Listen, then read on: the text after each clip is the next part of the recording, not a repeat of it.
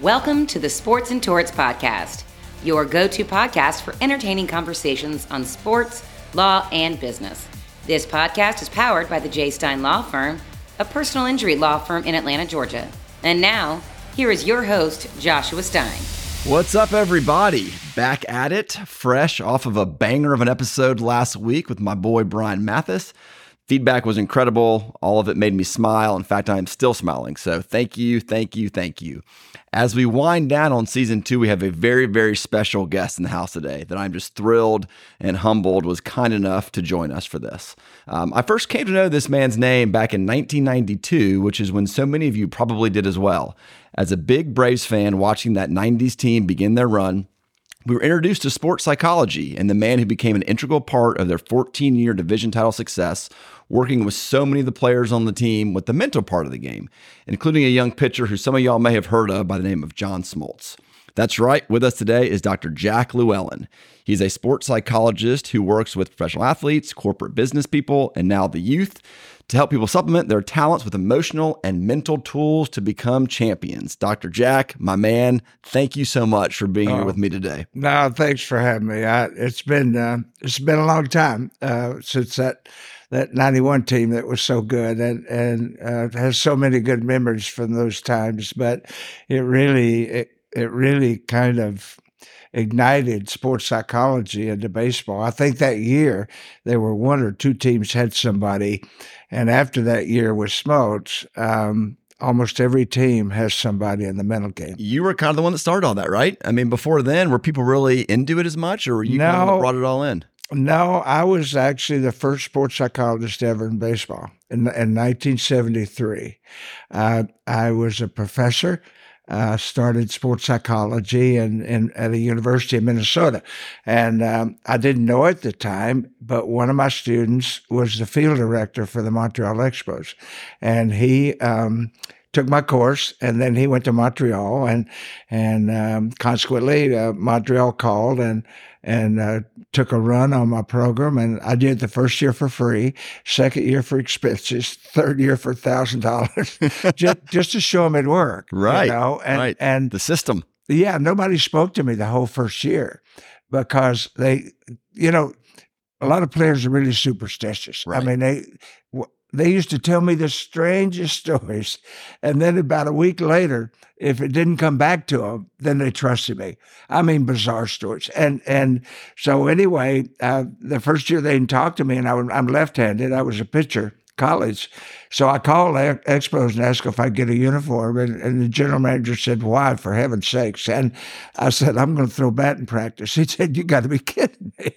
So I went into spring training. I threw batting practice, and in two weeks, I had more players than I could deal with. Right. Gain gain their trust, show them that you're right there with them because they were probably, like you said, they're probably hesitant or reluctant to. They really did. They yeah. really did. I, I and I chewed with my dad since I was 12, so I chewed and threw batting practice. One of the boys. yeah. Well, I mean, you told me yeah. about your pitching career back in the day, right? I mean, so you're a bona fide athlete yourself. Yeah, yeah. I, I from 12 to um, started started pitching, and I lost my first game as a junior in college. Um, Pretty good run. And I, I I, weighed 135.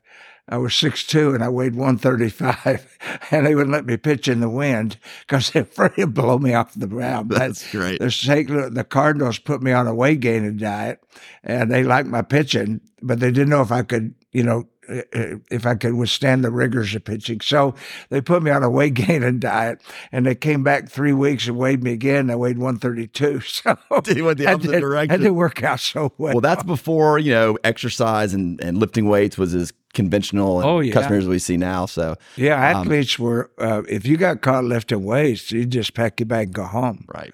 Yeah. Right. So I want to start with with two quotes of yours that I've read that really resonated with me. Uh, I tried to pick one, but I just couldn't. So we're going to go two if that's okay. Uh, the first one is you said kids don't learn to fly around trees until they fly into them. Yeah. I think that's great because as parents, we try to protect our kids, shelter our kids, um, but you you feel correctly so. They they've got to learn for themselves and make some mistakes, right? They do. The uh, kids need to go through adversity because otherwise, how are you going to learn to recover from adversity as an adult? Um, in my program, I've always taken a lot of pride in in teaching life skills. Uh, back in my day, teachers did that, uh, but nowadays teachers don't do that. Uh, is based on test scores. So, so I think sport may be the only venue left where kids can actually learn life skills. Uh, you know, uh, and and and really, uh, maybe more importantly than than than the recovery uh, uh, part of it is communication. Kids don't talk anymore. Right. They're behind their phones, they're texting. They're... Oh, I turned down a kid the other night, 15 years old, because he never looked at me during an hour in dinner. He was on his phone. And the folks never told him turned off. And and um, I probably handled it poorly, but my, my son said, What'd you do? And I said, Well, I'm I'm heavily medicated. You know, I got MS. I'm heavily medicated, but I'm not crazy. So I waited till the dad paid for dinner. Then then I told him, "Thanks for bringing him, but I'm not working with." But that's him. a lesson you taught that kid. Hopefully, the family, right? Well, somebody need to tell. Someone need to tell. I, I yeah. told the parents. The dad just got awfully loud in the restaurant and obnoxious and why and and I just said I, I don't like him, uh, and I shouldn't have done that. But so, so that's he's disrespect. That's the tree that he flew into right? And now hopefully he learned, and next time he'll, he won't make that mistake. The other thing, um, the other quote, and it's the title of your book, the book that you so kindly gave to me and that I have read and has become a required reading for my children's house, is it's called "Get the Mud Out of the Water." Yeah, yeah. Clear the mind. Tell me what, yeah. what, what does that quote? Well, mean? it it's interesting about that book because um, we I had a book called "Winning Sure Beats Losing." Um, and and eighth chapter was about quicker recovery from adversity, uh, from feedback uh, the publisher had from uh, people who bought the book. So I thought, why not write a whole book about how to recover quicker? And then I thought that'd be so boring.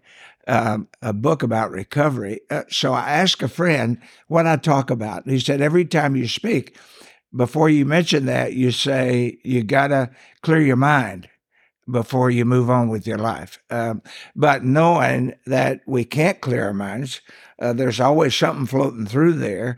Um, we, uh, for all we know about the brain, we know very little. So um, I thought, why not call it "Get the Mud Out of the Water"? You know, and in other words, do the best you can to clear things out, or, or even better, learn how to categorize things. You know, uh, uh because everybody has things float through their mind that don't have anything to do with what they're doing. Like my dad's been dead 40 years. I think about him every day, but not while I'm working. So I lock him in a chest of drawers uh, over in uh, in one side of the brain, and and take him out and think about him when I can. And to teach kids to do that is really fun. Yeah. Um, and and it ha- it happens. I say kids, but but it, everybody's a kid to me. Um, but but it's interesting. It happens maybe even more so with college kids, college athletes, because they got so much floating around and the adjustment of going to college and all that. So I get them to lock away these things, use the things in the middle for whatever they're pursuing, and then over here on the right are the things I can help them with. Right. So that I mean, it makes sense to me. Get that mud out of there. But you um, know, you know, it's interesting, Josh. I, I it wasn't written um, for sports. Uh, it was written for MS patients, and now it's my most popular book for athletes uh, and for corporate people, you, for salespeople. Yeah, and, and and you mentioned you know the MS, which um, I know you're you know you're fighting with. Um, what is the parallels that you've learned with working with MS patients and some of the advice you give them as it goes with the sports you know client? Well, well? When I start my program with um, with athletes, the first two things I have them do are all the same, no matter what the sport. Excuse me. The first thing is I have them list their assets. In other words, what are the things that you're happy about you as an athlete and your general environment about you, maybe support from parents, whatever. And then the next list is they list their liabilities. What are the things that drive you nuts? And everybody has so I don't care how many they have. The only thing I ask them to not prioritize, um, list them as they come to mind. I take those two lists, and what you find is that during times when you're not doing well in the sport, the tendency of your emotions goes toward uh, avoiding your liabilities, and you actually forget what some of your assets are. Um, so I build the program around assets.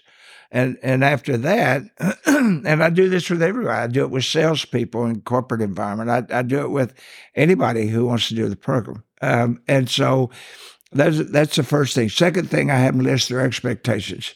This is important for kids. What do you expect from yourself? What do your coaches expect? What do your parents expect? What do your teammates expect? What you find with kids who are struggling in sport is they're they're to other people's expectations instead of their own. So I take the assets and I look at the self expectations. They may be realistic over time expectations, but at this point you're not there yet. Why? Because your assets don't show that you're there. So let's back them off a little bit and, and experience some success so you can taste it and touch it and feel it. You know, um, it, it's it's like setting a goal for five o'clock, and at noon it's obvious you're not going to get there, so you got to lower the goal. Well, psychologically, that can be devastating over time. Why not set a goal for nine o'clock and 10 o'clock? Yeah, I've, re- I've read that you always say that with goal setting, you want to be specific. You want to make them somewhat difficult, but also obtainable, right? Yeah, you want to make them difficult because you want to stretch your system every day. Uh, and you got to put a timeline on them. Um, so you can evaluate.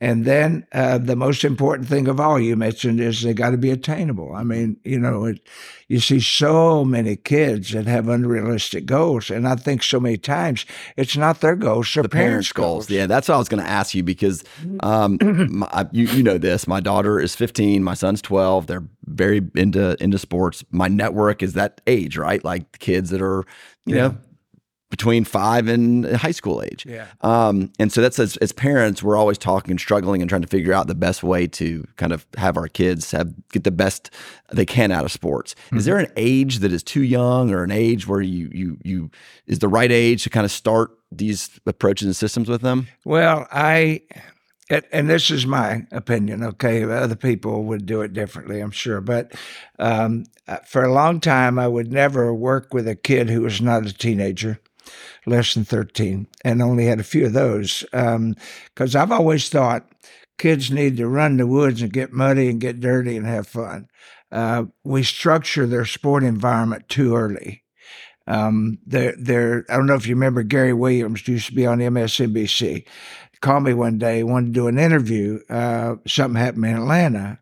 A five-year-old team was play, uh, playing for state championship, and uh, one team had nine, one had eight. And the team that had nine said, "Let's play. It's about the kids." So the team that had eight won.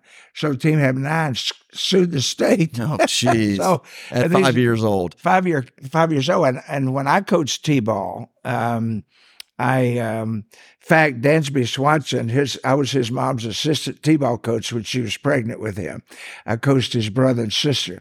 But my my thought was have fun. Uh, have fun. I had the parents on the field at every practice. Parents had to run, hit, and throw, and I threw batting practice to the parents so they could understand how tough the game was. Never had an issue with a parent all year, but but it it's. I've had parents call me want me to work with a five year old uh, from Fort Lauderdale. Um, I have a young girl, the number one pickleball player in the world. I've been with her since she was 14. And I just started a, a program in Phoenix with a 13 year old pickleball player. Um, and it was an incredible sport. Uh, but I, I, um, I don't like to work with kids. I, I, every now and then I may work with a 12 year old only because the training has gotten so sophisticated that learn, the mental program actually not only helps you learn to get better.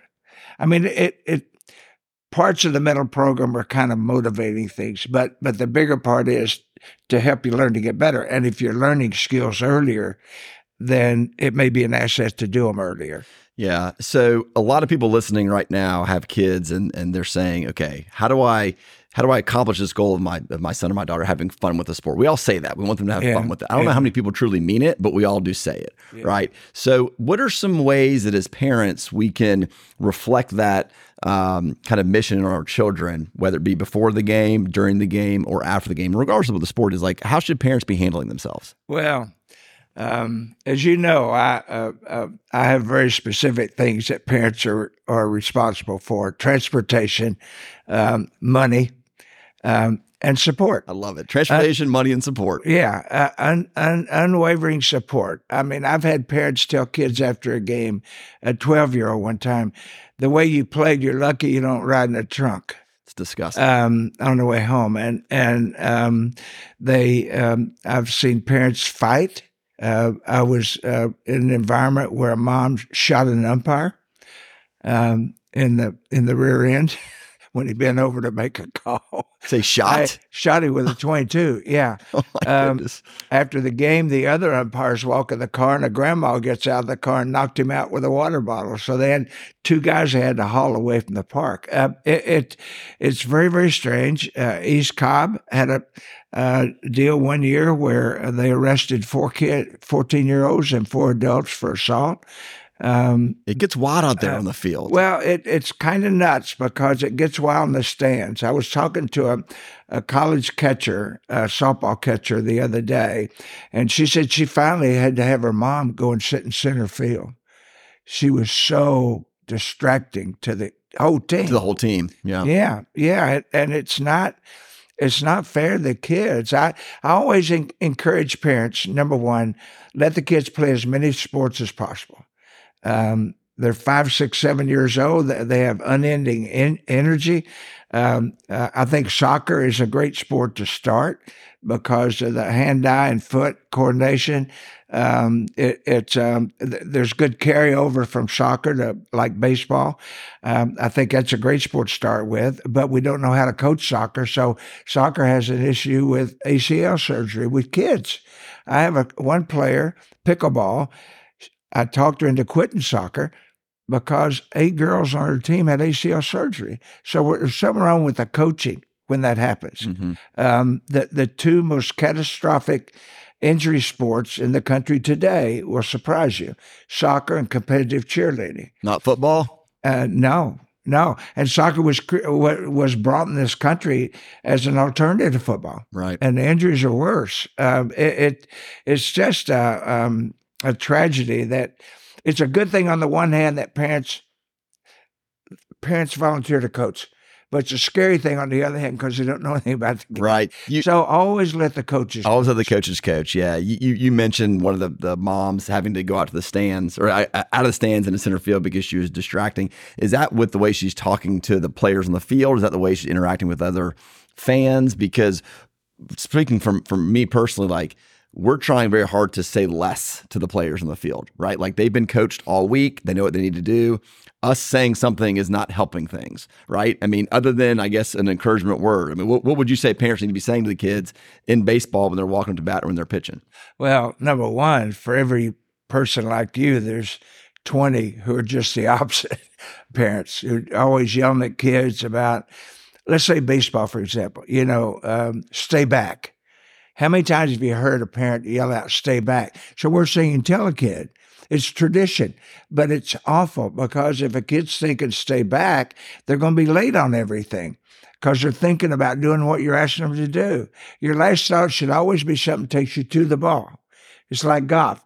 To hell with the backswing. I don't care what it looks like. Um, I had a pro golfer that kept uh, every swing, he'd say, My club plane's not right. And I told him one day, if you say club play one more time, I'm gonna kill myself, and you're gonna have to haul my dead body around rest because it's about getting to the ball. Uh, you remember Gary Sheffield, great baseball player. I loved him. His batting was so interesting to watch. But if you turn when he was with us, the Braves, if you turn your back, you can always tell when he's hitting because the ball sounded different. Sound off the, bat, bat. different. Yep. But he always got here to the hitting zone.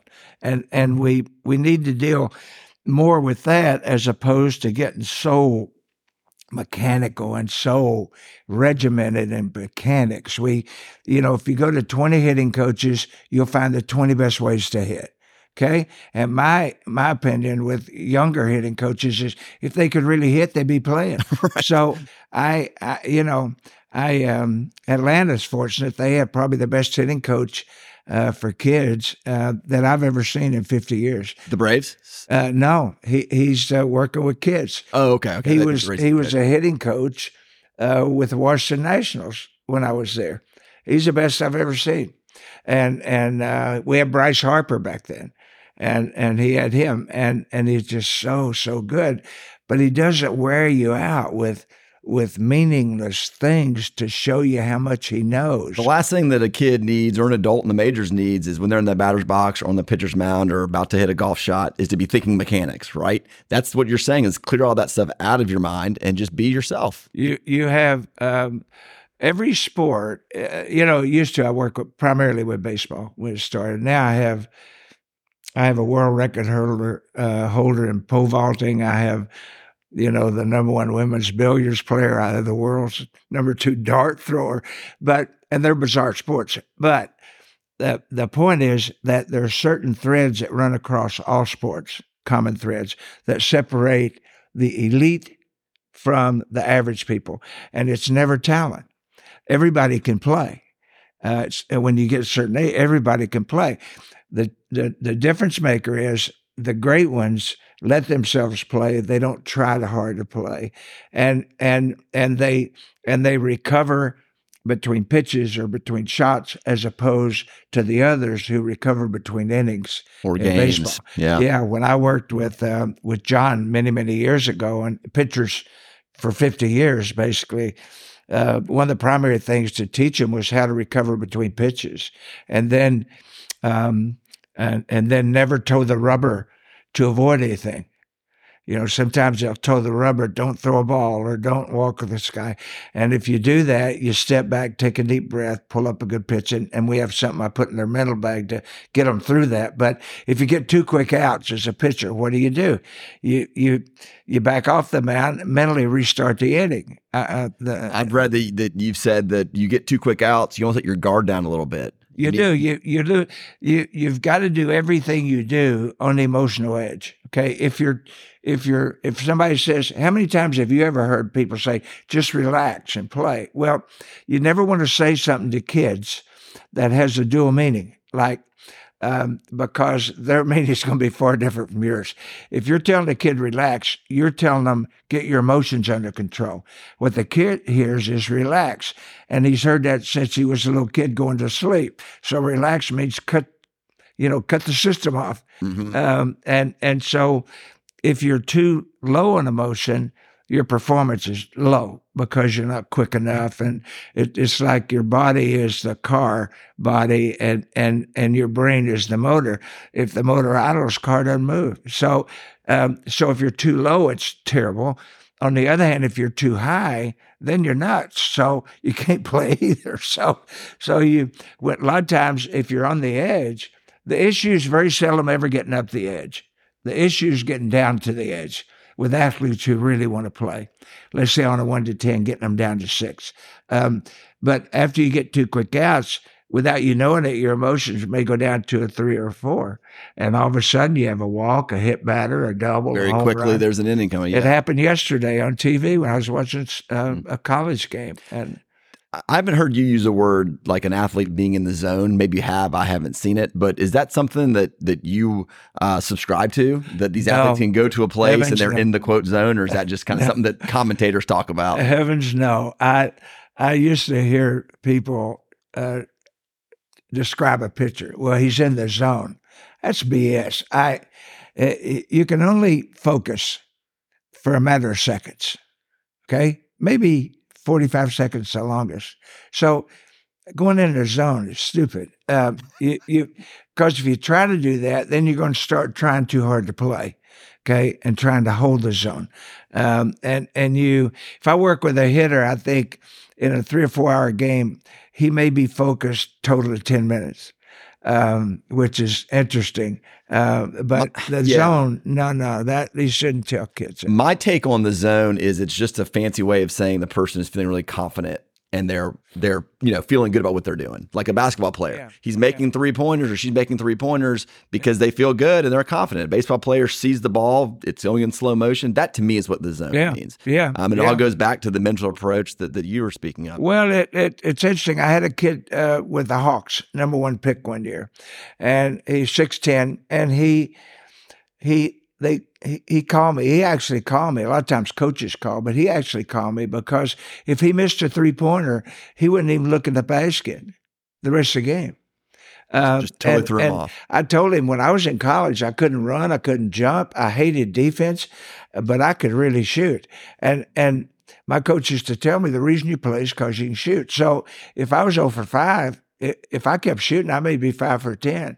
You know, so I was never uh, uh, non-shooting. Uh, not shooting was never an option for me. So he goes to Milwaukee, plays a game. He calls me the next day. He got 27 points. He was player of the game, and he said, "Thanks so much." I missed my first two threes and I hit five in a row. There you go. That goes back to, to what you said earlier about avoidance. You don't want to be avoiding things. If, yeah. if you're not yeah, taking shots, absolutely. then you're avoiding the success that could come with it. So I, I, hear you. Um, all right, you mentioned you mentioned. I brought up Smoltz first, and then you did. Um, what was the call that, if you can speak to it, that the Braves made to you and said, "This is what we need. This is the the, the mission," and how'd you go about doing it? Well, it it, it was one of those crazy things, um, and I'm a I'm a spiritual person. Okay, I I I think certain things happen for a reason. I really do. Um, I was teaching a professor tenured at Florida International, Miami, uh, taught five hours a week. Uh, played a lot of tennis, played a lot of golf, but I, I, and I worked with the Astros then. Um, and then I got tired of university politics, uh, so I quit and moved to Marietta my wife was from here, and that was in '83. And I worked with athletes from different teams. Mackey Sasser, the Mets, couldn't throw back the pitcher. I worked with him. Um, I had uh, uh, um, the Yankees second baseman. Knoblauch. Knoblauch, who couldn't, couldn't throw, throw first. Yeah, I had him. Um, and uh, that was a fun thing.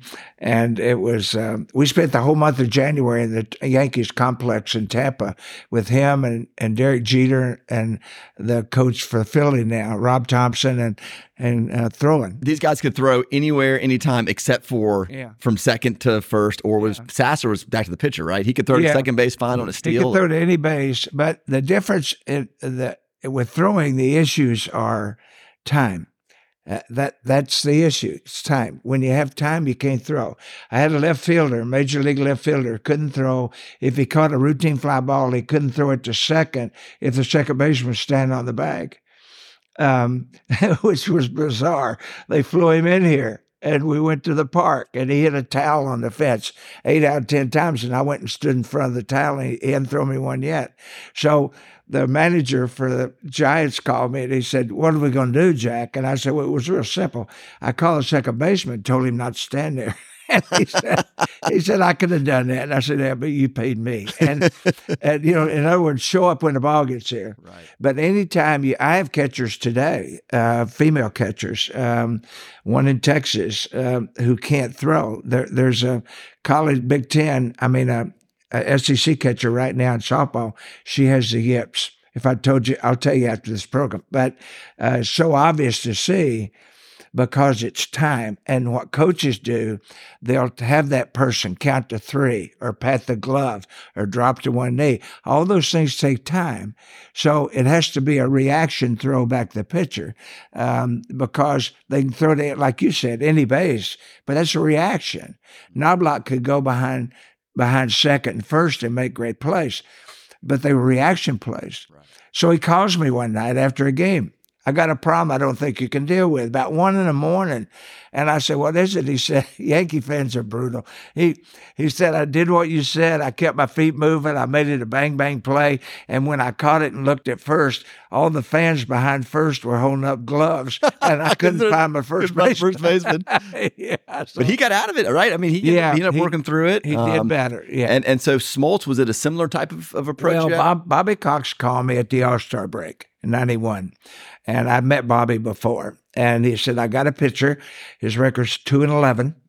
And he's big, he's strong, he's a good kid, he's a spiritual kid. He he's healthy, um, and he can't win. Uh, he throw okay and can't win. he throws bad and can't win. And can you? We've tried everything.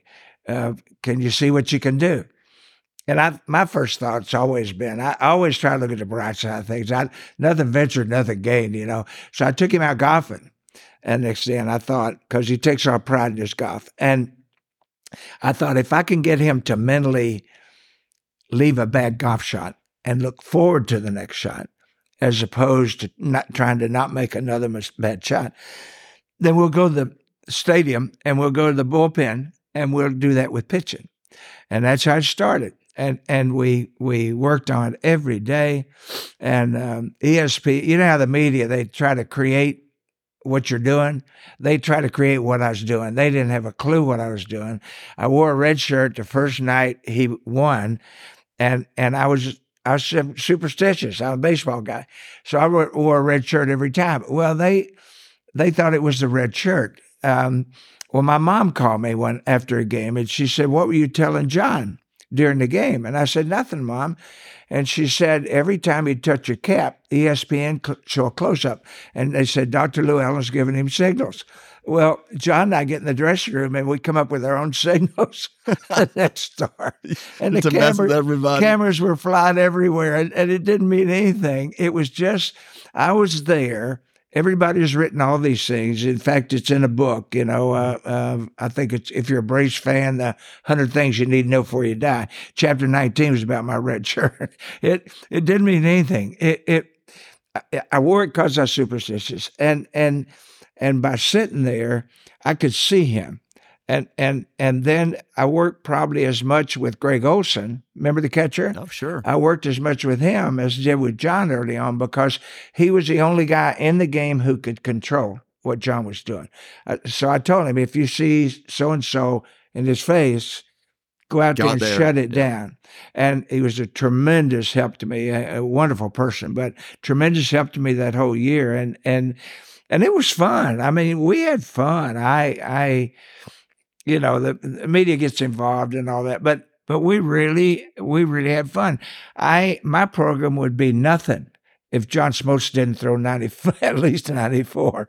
He he was a good pitcher. He had tremendous slider and and uh, split and and he um, you know and then he had Tommy John came back and even threw harder. Mm-hmm. Um, and um, tremendous pitcher. So my so one of the many takeaways I have, but what really jumped out to me is you found something that was not baseball related to connect with him on yeah. and make a parallel yeah. with the golf. Yeah. And that probably just changed the entire way his brain was being wired for that and it really connected. That's awesome. And and it did because he, he thought he saw it as I think we never talked about it, but he saw it as a way to help his golf. You know, I, I mean it's it's interesting that people who come into sports psychology now, they they come in with textbook knowledge, but not a lot of real life experiences. Do you think that's similar to how analytics is like controlling the game now yeah. as opposed to just baseball men? I mean, now it's how fast you're you throwing? What's your spin rate? What's your velocity as opposed to throw strikes, control, yeah. know how to pitch, right? Well, you're absolutely right, and and the the more serious issue is that it's it's filtering down to young kids, and and a lot of people don't know, for example, what launch angle is.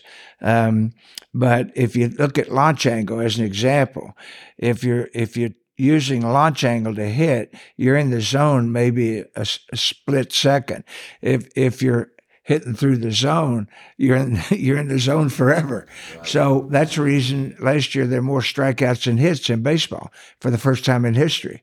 Um, and and so that launch angle's BS. If if if um, if your launch angle's thirty percent and mine's twenty four, and they both go over the fence, and what the hell's the difference? They're both home runs. So it's fun to talk about. It's a piece to the pie, but it's not the game uh, the pitch clock and and and the hitters in the box and all that, those things have helped the game because they they've speeded up the game, and I, I agree with that because some guys when when guys get on base they shut the game down, and it's so boring. I had a pit, major league pitching coach call me one night during the game. I'm watching on TV. I see him on the bench. He calls me up, and I said, "What's going on?" He said, "I'm just sitting here wondering about the fourth inning." I said, wondering what? He said, is baseball as boring as I think it is? I, said, I said, I'm afraid so. That, uh, that's, yeah. that's the reason I'm kind of addicted to softball now. I agree that the pitch clock is is just been so great. I mean, that yeah. the, the, games are moving quicker, things are happening. Yeah. Um, because like my son, he loves playing it, but god dang, to have him watch a game, it's too slow. Oh, you know, it's just it's too slow. Um, yeah, softball you're big into now too. Um, and is it women's softball mostly? Yeah. Because one thing that me and you've talked about is is the way that you know girls and female sports go and what drives females versus boys and male sports. So talk Yeah. a little about that. I, I just, if you watch a baseball game with kids and you watch a softball game with girls, and you tell me when you walk away which one enjoyed the game more. Girls laugh and they have fun, and, and somebody hit a home run. You look at the pitcher and they're laughing. She thinks she hit a home run. it's kind of, and they all gather on the, on the pitching rubber. But but it, it's it's like uh, if that same ha- home run happens in a boys' game, the pitcher it's like somebody kicked his dog, you know. And if you if you don't enjoy the game, for heaven's sakes, walk away. Um, I have parents who who force kids to to play. I had one parent had a girl uh, hit, take band practice 365 days a year. Mm. Um, uh, that's crazy. Uh, that's just nuts. Uh, uh, and how do I deal with a parent like that? It makes it hard to deal with kids. Um, and and so when I tell parents, your child and I are going to have conversations that you don't even know about, and that bothers some parents. Um, and and so when I give them the books, I give the parents a set of books so they know what they're reading. But but it's interesting because girls just love the game. I I, I just uh, you know what really really hit me about three years ago. I'm watching a boys a men's college baseball regional game. I think it was Texas A&M, and I watched the first inning. I turned over and I watched two softball World Series games and turned back on. They were in the fifth inning. That that's That's it. Yeah. oh, mean, I have a terrible time watching a baseball game Yeah. unless it's somebody I'm working with. Right, right. The the girls, um, they seem to to enjoy it just being out there with their friends and competing. The boys, they enjoy it when they're doing well. Like success to them Yeah, is, yeah. ti- I, I think. Well, with boys, they've they've grown up being told how good they are, um, and they're gonna. Oh, I've, I've, I've, my sons wanted to play in the major leagues since they're 12 years old. Well, we all did. Okay. But don't feed that thought. Don't feed that thought. I, I hate it when athletes come on TV after a great performance and they'll say, you can do anything you want to do. If you got a dream, you can do it. That's BS. Don't lie to kids. That's like motivational speakers charging $300 to tell you you can do anything you want to do in life. And then you walk out and you can't buy gas in a car and food for the kids. And you go back to real life. Uh, it's wrong. hmm We're all wired differently and we're all capable. I wanted to throw 96 miles an hour. I threw 84. Um, I would have gone nuts if I, somebody told me that I could do anything I wanted uh, because we can't. We, we have certain capabilities and there's no perfect. You know, there's no perfect, especially in sports. There's no perfect. And, and when you talk about practice makes perfect, that's wrong. Uh, uh, don't don't plant that seed in kids, especially if you're a person the kid respects. Okay, and and so don't plant those false seeds in kids. And so boys are uh, uh, more likely to be a bit entitled. Girls are are incredibly easy to work with because they're like a sponge. They they want to have fun. They want to learn, um, and, and probably seventy five percent of people I have now are fast pitch softball players, and some good ones. You know, I've got some of the best in the world in college, but um, and they're just happy as hogs and slop. You know, I mean, I I just love that. But the guys, it's like golfers. Female golfers easy to work with. Pro golfers arrogant. They, they'll ask you a question, then they'll answer it and walk away, and all I got left to do is take the money and go home. Speaking of golf, so you, you, I've told you I'm, I'm a golfer. Not great, but I'm okay. I can get around. Um, I still get nervous on the first tee. Sure. Like in a in a in a match, three footers still drive me crazy. Um, I still have games where I throw up all over myself and I don't know where these swings came from. Like, and and I and I understand all these things. I still can't master. Like, what?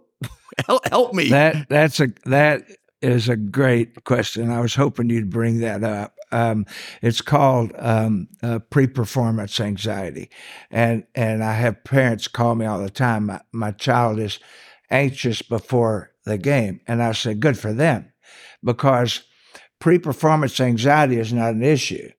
Anxiety, you either anxiety is either an asset or it's a detriment. So um, uh, if uh, the pre-performance anxiety uh, means nothing. Um, all it means in most cases is you want to get started. Okay. I've been doing corporate speaking since 82 and I get it before every speech. Why? Because, and the bigger the crowd, the better. Because I always figure the bigger the crowd, somebody's going to like me. And you got a good chance, whatever, whatever. as opposed to speaking to 15, 20 people. That's a lot of pressure. That's, that's a good way but, to, to, train your brain to switch yeah, around too. But, that's good. But the pre performance anxiety is okay. Now, it's okay to have that, but where it becomes important is when you tee when you when you address the ball and hit the first shot. Does it go up a little and become a detriment? Does it go down a little and become an asset? Now, so what you do, it, it's it's critical that when you hit balls on the on the range before, you don't hit them as practice, you, as exercise. You hit them with some meaning. Like you should by the time you get on the course, you should have hit every club um, well at least one time. Why? Because um, th- this is a lengthy answer. I apologize. No, this but, is great. I'm, I'm by, by, the time I kids are 18 years old, they have been told no over 200,000 times. Okay. Don't do this. Don't do Starts that. Starts in the crib. Yeah. Put up the gates. Don't drink the cat water. Don't eat the dog food. You know, and it goes through. Uh, it goes through your sports. It goes through education. Very little positive right now in education, and and so when you get to be 18, you come out in the world with the expectations that if I avoid failing, I'll succeed which is very wrong. Mm-hmm. There may be two ways to hit in a golf club, maybe couple ways to hit it well and thousand ways to hit it wrong. So, so it, it's, there's another file there. That's the negative file in your brain, and the cup runneth over. So what we need to do is let's take your golf. What we need to do is pack this file full of positive things. Okay. Right now, if you're on a course and you leave your mind open to think of what it wants, the negative file open every time. Why? Because it's full. Now, so what we need to do to counter that, you can't forget bad things. Okay, don't, don't people tell you, "Oh, forget that." Well, you can't do that. Uh, we're not wired that way. And You put an air hose in the left side and blow it all out the right, I, and that's unethical. So, um, so you've got what's the next alternative? Fill the positive file. So when you're on the range, you you after you hit a great, let's say you hit a seven iron, you hit a great seven iron that you really like. Before you hit the next shot, mentally hit that seven iron again. It takes about three seconds, mm-hmm. and and see it in real time. If you see it too fast, you're going to set your body up be fast. See it in slow motion, it's going to be slow. So see it in real time. Now you've just tucked it away in your brain, and do that with every club. So now when you go on the course You've got every club stored up here with good shots. Same way with putting. Never putt to avoid anything bad. If you if you read the putt and it breaks a foot to the right and you then you approach the putt and all of a sudden you're thinking, is it a foot or a foot and a half? Then you don't putt it. You step back, take a deep mm, breath, reassess, and, and yeah, and, and commit and to it. Never hit a putt to a, avoid anything. Always putt to make the putt because in a good round of golf, you're going to have to make some long putts. I worked with a guy on his putting one year, and uh, over 15 feet, he put to get close. I said, no, no, you, you putt to make every putt. And he became the youngest or the oldest person to ever qualify for the British Amateur Open. There you go. Because he, he, he learned how to enjoy putting. So let me be honest with you about something I used to do that's going to piss you off with my with my golf. If I had a tough shot, let's say over water or there's a lot of hazards, that pretty brand new Pro V1 that I bought, I put it in my pocket and go and go grab an old, you know, an old beat up yeah. whatever, Callaway, because I was trying to avoid losing that nice ball that might happen on this swing. That sets me up to to for no chance for success, right? Yeah, I mean, that's crazy. But you, that's what I was. That, you never, ever, ever, ever hit a shot to avoid anything. Correct. It's like you step up and your first thought is, "Oh God, I don't want to hit in the water on the right." So you end up hitting in the woods on the left. so, so it's. I'm not saying it's not going to happen. It's human nature. You step up, you see the course, then your thought, I don't want to go here, don't want to go there. That's fine. I don't have a problem with that. But don't hit the ball with that attitude. it's fine to think I don't want to go here. The next question is where do I want to go?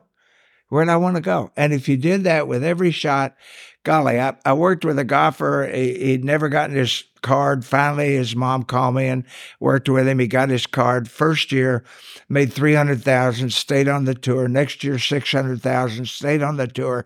Then I had a meeting after that year, and I said, "Listen, you know who this guy is. If I miss his name, but I said if you're going to play to make the cut, I don't have time." But if you're going to play to win on Thursday, I got a lot of time. I'm in. Yeah. And and and he he bought into it. Um, and the next year he made 1.6 million. There you go. And the next year his wife did said she could do my program. He lost his card and never got it back. Wife said he couldn't do the program. She said she'd seen my program and so she could do it. Oh, she could do it. Yeah, and that that didn't work out very well for uh, them. No, he never got his card back. But it, it it's interesting how fragile uh, we are mentally, and it always comes out in sport. Like if I'm playing, um, if I'm speaking at a corporate convention and there's a golf tournament, I try to be in the group with the CEO because you find out who people really are on a golf, golf course. course. Yeah. What is your message with because uh, I mean your list of corporate clients reads like the who's who of biggest companies in the in the world in the country.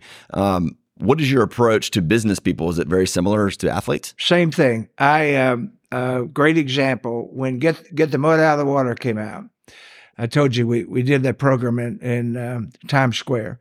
Two weeks later, I get a call from the Wall Street Journal. And the reporter, I had to explain to her what get the mud out of the water meant. She's from New York. And, and so, so uh, she's, she had, she had one question is helping a salesperson get out of a slump similar to helping a hitter get out of a slump? And I said, it's the same thing. Um, they all play to win.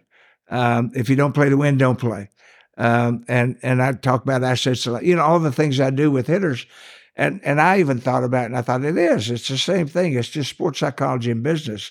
Um, and I've done uh, individual work with with corporate executives on almost, and I look at them like a Bobby Cox you know, as a, as as the head of that organization, nobody's ever been better. He's the most kind, caring, considerate, giving human being I've ever met. You were telling me a story about him uh, just before we started. Oh, uh, I mean, y'all's relationship has maintained all these years, right? He's wonderful. I was with him almost every day for 16 years. Um, they asked Gary Sheffield, who played baseball for 20 years, what, what was his most fun time, and he said one year with Bobby Cox.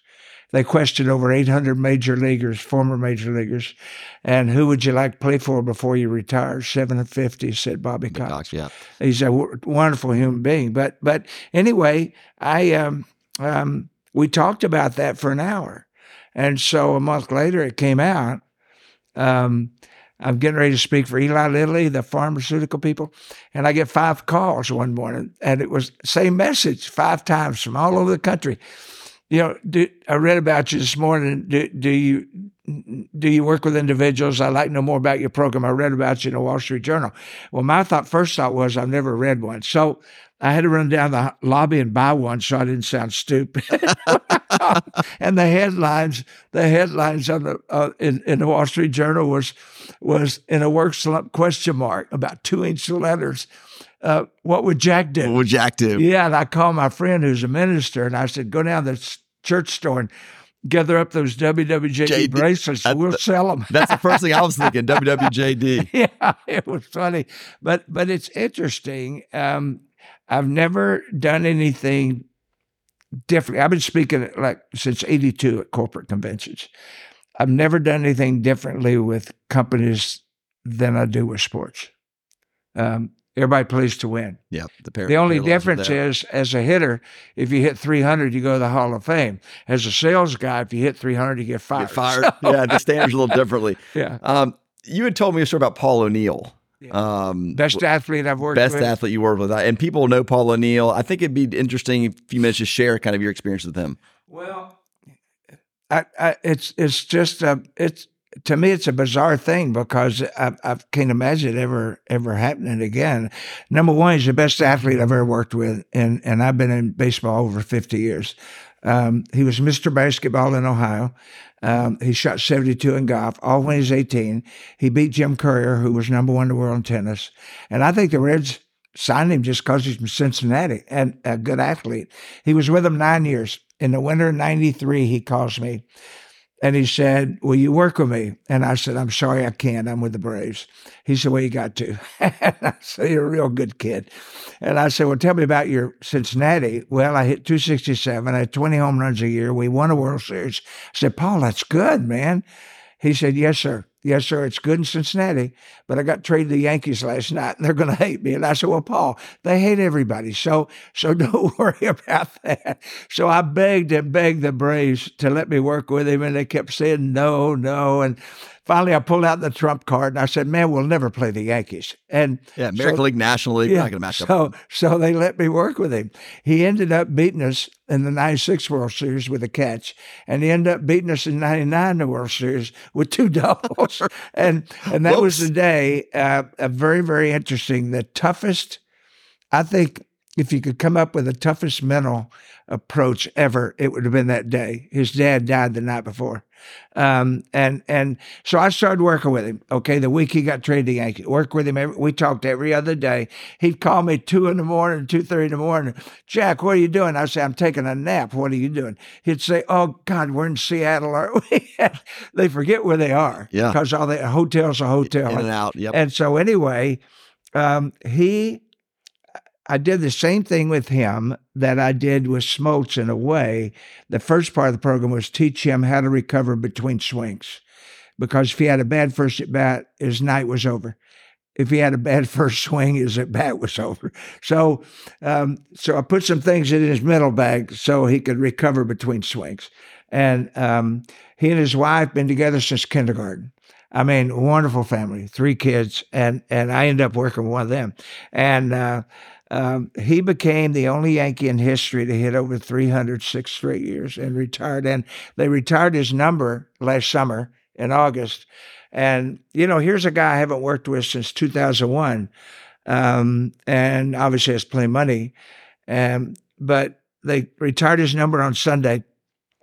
And on Monday, he sent me a, the sweetest note, said, thanks. There would have been no New York without you. That's awesome. And, and that was That's so gotta sweet. make you feel good. I mean, it almost like it does. You know, I mean, like if you look at the the arc of your career and the people who you've touched and like how you got there, you've got to feel really proud of, yeah, of all that you've. I I really. Um, people like that, they're just, they just don't come around every day. Um, I remember his dad. I, I think I told you a story. His dad died, and mm-hmm. and and I, I I convinced him that if he'd give me ten minutes out of the next four hours, we'd make it work. And because I think at four at bats, he wouldn't have to focus even that long. And I put something in his mental bag.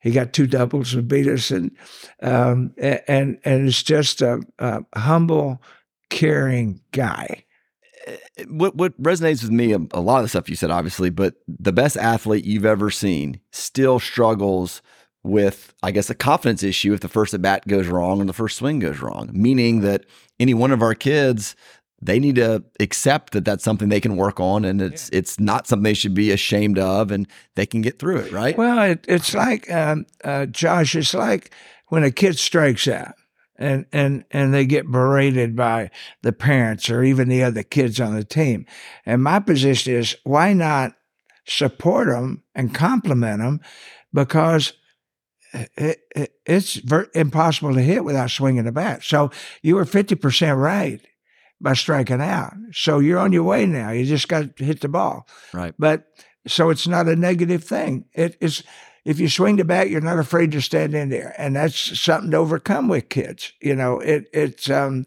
um, so many things we could influence mentally if we took the time, um, and it's sitting up there waiting to be used. Um, it's like people with MS. You know, I spent 10 years traveling 40 cities a year talking to MS patients because the suicide's so high, eight times the national average. And after I was diagnosed, and it was interesting how, I don't know if I, it's interesting how that came about. Um, I was diagnosed in 2004 with MS. Two worst things are heat and, heat and stress. That's what I do. Yeah, that's baseball. So Bobby got me through that and, and convinced me to go to spring training again and, and see if I could do it. because uh, I don't want to do it halfway. I went to spring training. Uh, things went well. Um, um, I, um, um I, I was on a cane. Um, so one of the coaches bought me a Bat Masterson cane, you know, with the the you know the sterling mm-hmm. knob and and for those who remember Bat Masterson, I'm standing up by the batting cage and I'm leaning on my new cane. And a player comes over and he said, God, Dr. Jack, it looks like good wood. and I thought, well, thanks. And he and the next thing I hear is an explosion. He took it to bat. He used it in the cage? Yeah. And and it it exploded. and I'm thinking he'll come over here. He's a good kid. He'll come over and he'll say, God, Dr. Jack, I'm sorry. I'll buy you a new one. Um, but he comes over and he's got these two pieces in his hand. And he said, Dr. Jack, God, you're lucky I found out this wasn't good wood. You could have gotten hurt with this. and I said, Well, thank God you saved my life. Well, we'll and, get a picture of what you, yeah. the, the, the, baseball uh, yeah. bat cane you're using now. I think oh, it, it was so awesome. funny. And, and um, but anyway, I came back, and the first night back, we had a home game, and, and I'm walking up steps and in the dark, and somebody said, Dr. Jack, is that you? And, and I turned around, and there was a homeless person in the bottom of the steps. And he said, I said, was that you? And he said, yeah, yeah. Uh, I said, well, what can I do for you? And he said, nothing. He said, I'll never forget this. He said, my buddies and I live up under the Highway 20 bridge. We've been living up there for years. We read about your MS in February in the Atlanta Constitution, and they sent me down here tonight to make sure I found you and told you we're praying for you and we hope you feel better real wow. soon. And he disappeared. And I never saw him after that. And I went to bed and I can't, I, would be lying if I told you I didn't have thoughts about ending my life um, because um, my life was sport. I, I, I, was good at it. I worked at it. And all of a sudden it's taken away. And mm. I woke up the next morning and I thought, maybe maybe God took 35 years to teach me to be good at what I do with the mind. Now it's time to help other people, other athletes. And I started traveling to, like I said, 40 cities at least a year, talk to MS patients. And, and it changed my life. Um, basically, I was speaking in San Diego and um, at a Dave and Buster's. And um, I'm signing books afterward. And a lady came up in a wheelchair and she said, Thanks. And I said, Well, I'm glad you like it. And she said, You don't understand. She said, I've been planning my suicide for three weeks. And tonight you open my eyes and I'm going to be fine. Wow. And I looked at my World Series ring and I, my first thought, Josh, was it's just a ring. Just a ring. Life's about touching people's lives. In sport, I had a parent come up to me. I did a program for a team I'd never done before. Like every couple of weeks, I go do something with this little softball team, and I always, I don't do programs for teams unless parents come, because I always have something to say to them. And and this guy came up to me about halfway through, and he said, "I, I hope my daughters learned something, but I've learned to be a better parent." That's what it's all about. And yeah. the message that you're spreading through your books and through your talks and through being so gracious to come spend an hour with someone like me, you know, gets the word out. And, you know, I just, I just applaud you. You know, I appreciate good, it. Good, I, good for you a lot. I'm just you know. having fun, you know, and I've never, people always, you know, I'm 79 and people always ask me, when do you go retire? And I said, I, have never had a bad day. Uh, at work. Why would I retire? Uh, you know, I just had four strokes last year. Um, I, Danny Gershwin, my good friend, he told me the reason I lived was God was going to bring me in for a couple innings, but last second he went with a right hander. well, I'm glad you brought up Danny. I wanted to bring him up too before we are done. He he connected me and you. Uh, Danny is is uh, he's a court reporter, extravagant, uh, a perfect court reporter. Um, he has listened to me in depositions, ramble on and talk. So, uh, and you know, a, a, grandfather, most famous composer in the world, George Gershwin. Mm-hmm. Yeah, yeah, yeah, talented, talented family and a great guy. Um, but look, Dr. Jack, sincerely thank you for for coming here today. You know, when I started this podcast, you never know the direction it's going to go or the people yeah. you're going to meet, but this is just proof positive that it's all worth it. That that I'm doing all this stuff because I never had the opportunity to sit with you. So I've learned a ton. Like I said, read your book. My kids are reading your book.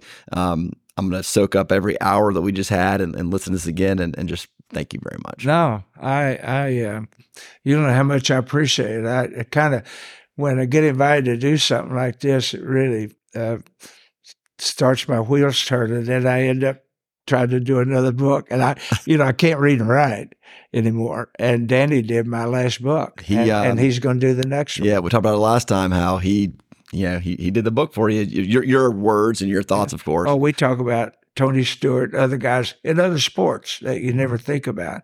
Uh, that it, it's it's all the same. Yeah, it's all the same. Now the ring you're wearing, it is, you know, it is beautiful. It's ninety two.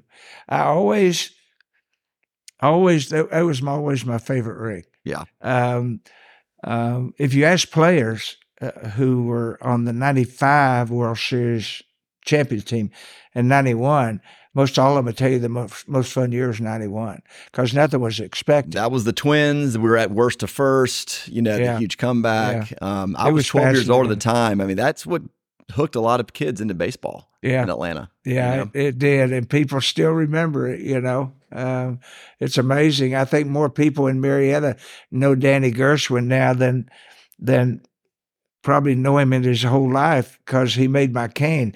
And every time I go to the square, people will talk about my cane. I talk about Danny. That's great. Well, look, um, people people want to hear more from you. I mean, I know you got a Twitter account that you got stuff out there. Is there a way people can kind of follow you?